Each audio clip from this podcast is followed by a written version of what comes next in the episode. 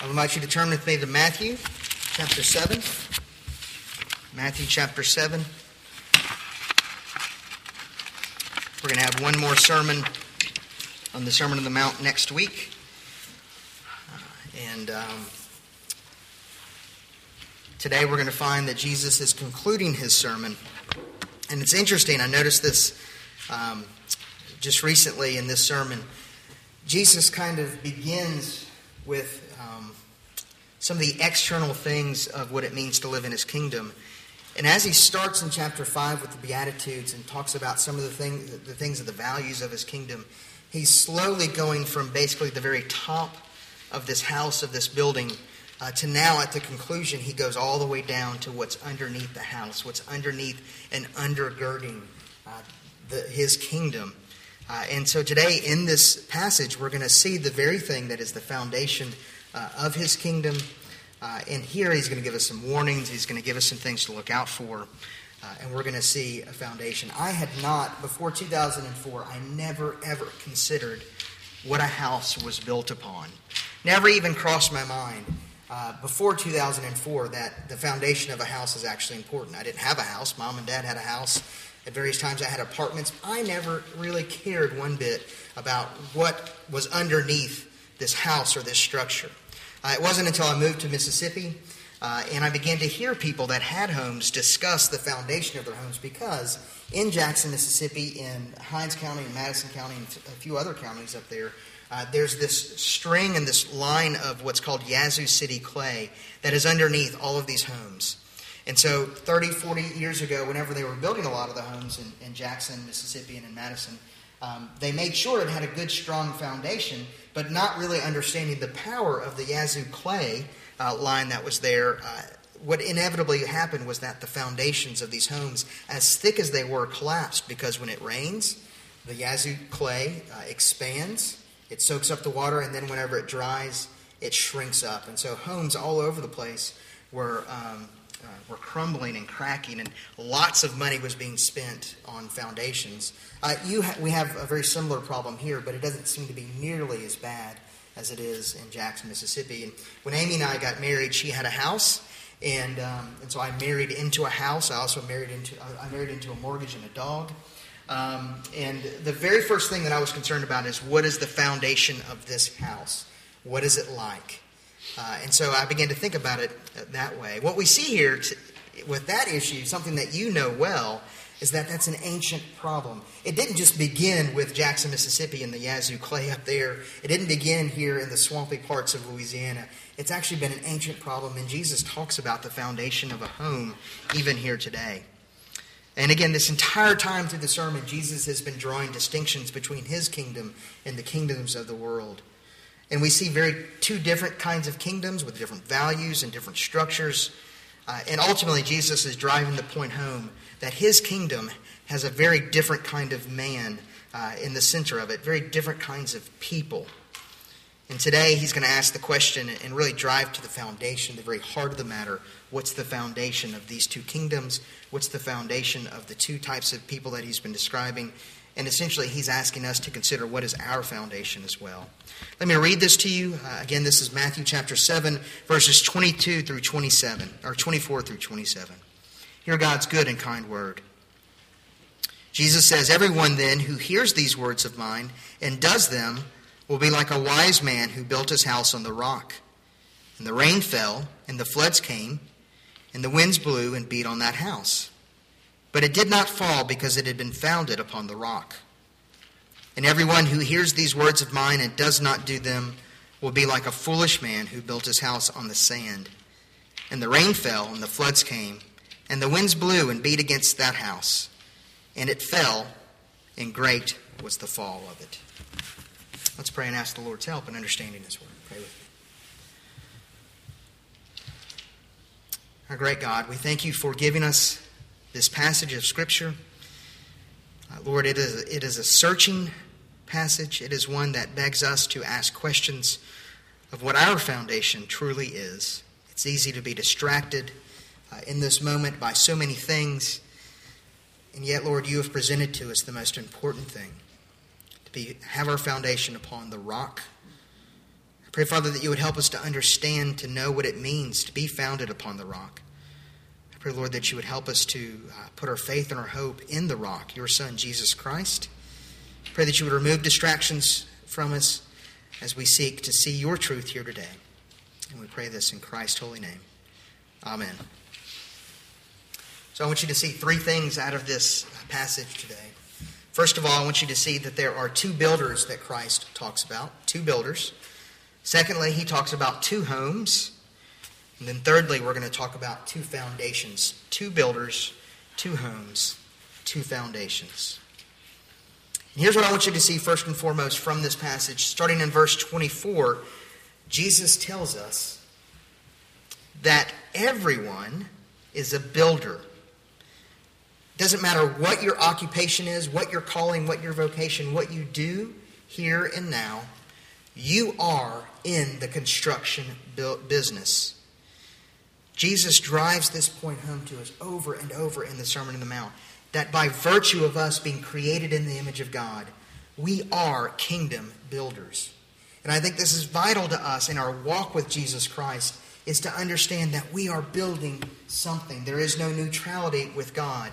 And we are either building his kingdom or we're building our own kingdom. We are either building the kingdom of Jesus Christ or we're hard at work in our daily lives building our own kingdom, which is in competition with the work of Jesus Christ. And his aim is to show us that we are all building.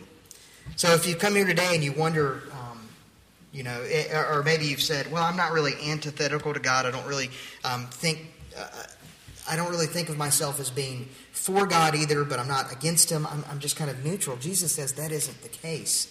That everyone who is born actually is building something that is good or bad. And today he uses the words wise and foolish in order to drive this point home to us.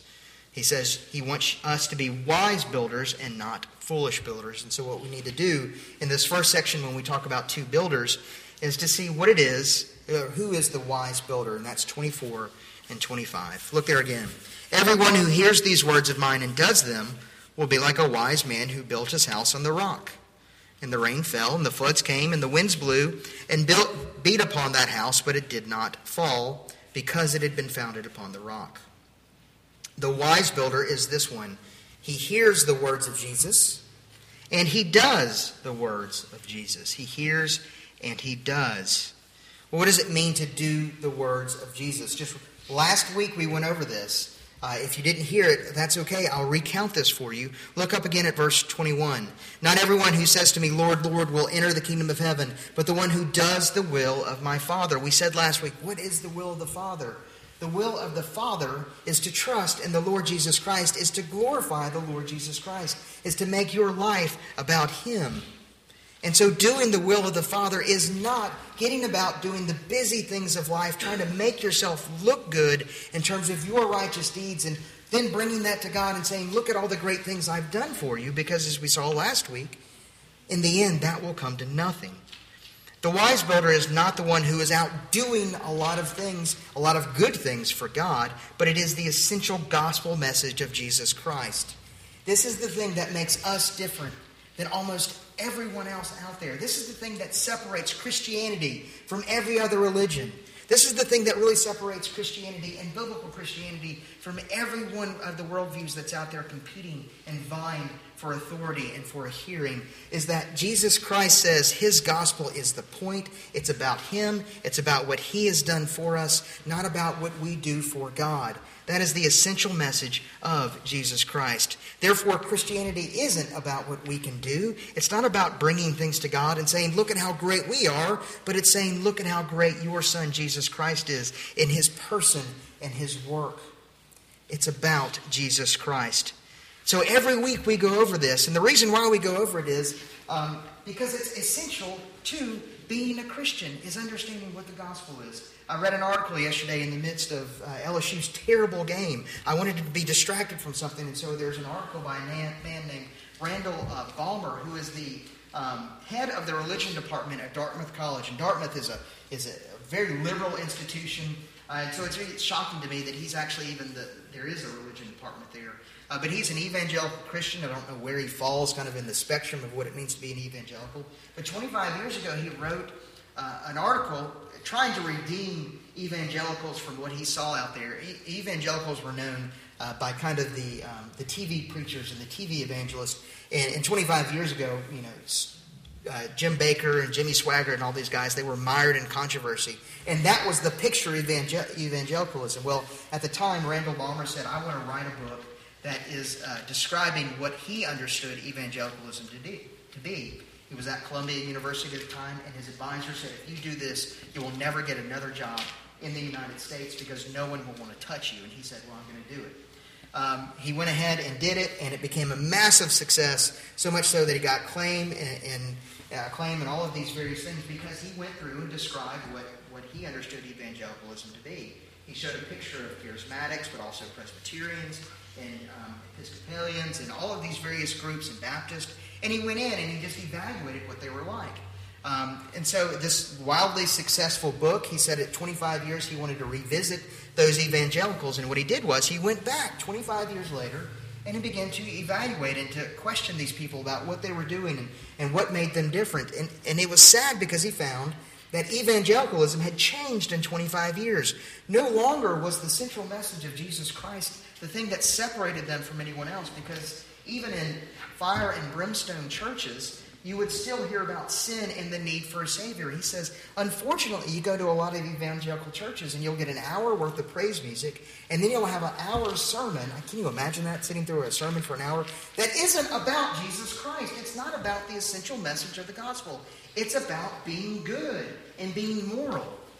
Well, there are a lot of things in the Bible about being good and being moral, but our goal here today isn't for me to teach you how to be good. My goal is to teach you about Jesus Christ and his righteousness for you. That is the thing that separates the gospel from everything else. Because it's not about you, it's not about your goodness, it's not about you just simply being a good person, it's about Jesus Christ. And so every week, hopefully, I'm hammering that message home so that I can get it into my thick skull, so that you can get it into your thick skull, so that it can get down into your heart, and to my heart, that we need, need, we need to be transformed by the gospel of Jesus Christ and his grace. And that's the essential message, and that's what it means to be a wise builder, to build upon the gospel of Jesus Christ. And then he goes on and he talks about the foolish builder, verse 26. Everyone who hears these words of mine and does not do them, will be like a foolish man who built his house on the sand. Not understanding and grasping the central message of the gospel of Jesus Christ is foolish. And it's not because you're not building something. Notice this man is building something.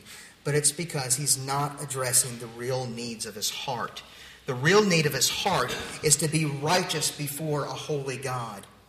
And all he's doing is running around doing busy things, trying to look righteous when the real heart issue has not been solved. And the danger of this is a danger of false security. The danger is one that says, look, I'm okay because look at this house that I built, and the house is okay, while underneath the shifting sands are there and everything is coming down. So we see here a wise builder and a foolish builder. Secondly, we see two homes that are built. And I want you to notice this. Jesus doesn't give a lot of description about what these homes look like. Uh, if you go home and you turn on HGTV, which is, you know, the home shopping, not the home shopping, the home, I don't even remember, know what it stands for, but it's the thing all about homes, and then they teach you how to work in your home and how you do all of these things in your home. Uh, and Amy and I have noticed as we watch these things that um, if you have a basement, um, you might as well just hand over $50,000 because your basement is going to leak and it's going to be terrible. I'm so thankful that we don't have basements in South Louisiana. But ultimately, what you know about a basement is it's the foundation of a house. And whenever you turn on HGTV, they're always talking about the foundation and all of these great things um, that they say that you can do on your own. You can actually fix your home if you just watch their shows, if you get their tips, if you do all these things until it comes to the foundation of the house. And then you got to bring your checkbook and call in somebody who can do the real work because you cannot do the work on the foundation of the house. It is not up to you. But what we always are worried about is how the house looks and taking care of the, the, the, the, cosmetic things in the house. And Jesus says that cosmetically, the house of the wise man and the house of, of the foolish man, they're both the same. It's the same exact house. There's not a lot, and he doesn't give us a lot of detail of the house because he said it doesn't really matter ultimately what the house looks like. As much as I know we like for our houses to look nice and to smell nice and to have all of those various things, Jesus doesn't give us a lot of attention or doesn't pay a lot of attention there. And the house here, uh, he mentions about the man in the house that he builds uh, in verse 26. Everyone who hears these words of mine and does not do them will be like the foolish man who built his house on the sand. Uh, the house represents essentially the work that you do in building upon this structure. And, and he says, this man, he's doing the hard work of building a house. It's not easy to build a house. And so when you compare the work of the wise man and the work of the foolish man, they're doing about the same kinds of things. It's not as though one is working harder. It's not as though the man who's building on the rock is working harder than the man who is building um, on the sands. As a matter of fact, the man who is actually building on the sands might have to be working, uh, might have to work a lot harder because the sand is always shifting and moving. So it's not a matter of how much work is being done here. And what we see here is that people who are building their life upon the sand, um, they're actually very foolish because they appear secure. Their house may look nice, but underneath it, it's shifting underneath them. So, how can you spot a wise person from a foolish person? Jesus has given this, uh, this information already. Uh, just as a case study, let's very quickly go up to verse 12. Look at verse 12. This is the golden rule. So, whatever you wish that others would do to you, do also to them, for this is the law and the prophets. And we said in that sermon that every religion holds to this and essentially says that you need to hold to and believe the golden rule, that you need to operate um, by the standard of the golden rule. So Christianity is not that much different in terms of other religions when it comes to the golden rule here. And so we see um, that, uh, again, every religion has some form of this. Even pagan religions would say that you need to treat people well according to how you want to be treated. Uh, and so uh, there's not a whole lot different between Christianity and other religions there, except for this very vital difference. The pagan builds his life upon the golden rule. The foolish person builds his life upon the golden rule and says that in order for me to be saved, I must do good. But the Christian builds his life not upon the golden rule, but upon Jesus Christ, who is his foundation. The pagan says, in order for me to be saved, I must be good. And the Christian says, because I am saved, I'm then going to build upon the foundation of the Lord Jesus Christ. And the result of this building of, the, of this home, what do you see? The Christian in his building lasts for eternity because the floods came, come, the waters rise, the winds beat upon the house, but the house lasts. We all want something to last. We all want something to last into eternity. And the Christian's work ultimately does last, but the pagan's work, the work of keeping the golden rule and doing all of this hard work, is washed away. And the sad thing is, it's washed away with him. So we see two builders two homes, and then finally two foundations. What is the difference? What's the ultimate difference between these homes? Well, one is built upon the rock, and the other, of course, is built upon the sand. Where's Jesus giving this sermon? Where is he talking about these things with the disciple? Well, we know he's gone up on the mountain. Uh, and so, surrounded by him, maybe he's sitting on a very large rock. And he's saying the wise person builds upon the rock. All right. And then he looks down into the valley and he says, The foolish person is building in the valley and on the sands of the valley. And in desert regions, um, uh, like much of the area of Palestine is, um, it doesn't rain very often, but when it rains, it really rains. Uh, it rains, and, and what happens is all of this water slides down the mountains and it gets into the valley, and then these torrents are, are there, and it just washes everything and so the disciples would have understood exactly what Jesus is talking about. The foolish person finds a nice shaded area in a valley. It's shaded from the sun, it's shaded from all of these things, and he builds up his house. And then inevitably, what happens? The rains come, and all of his hard work is done. It's gone away. Well, Jesus is getting us to the point, and he says, uh, essentially, this is the Sermon on the Mount, right? Well, this is the sermon ultimately on the rock The point is about Jesus Christ. And he's begging us to ask, what is beneath the facade of our life? All of you this morning, you came to church and you wanted to present yourself in a certain way to the people that were here. And you said, I need to present myself in this way to these people in order to be accepted, in order to be loved. And Jesus is asking for us, why do you think that that is the thing that makes you acceptable or loved before God? What is beneath the facade of your life? What is beneath that really irks you? What is beneath that you're building your life upon?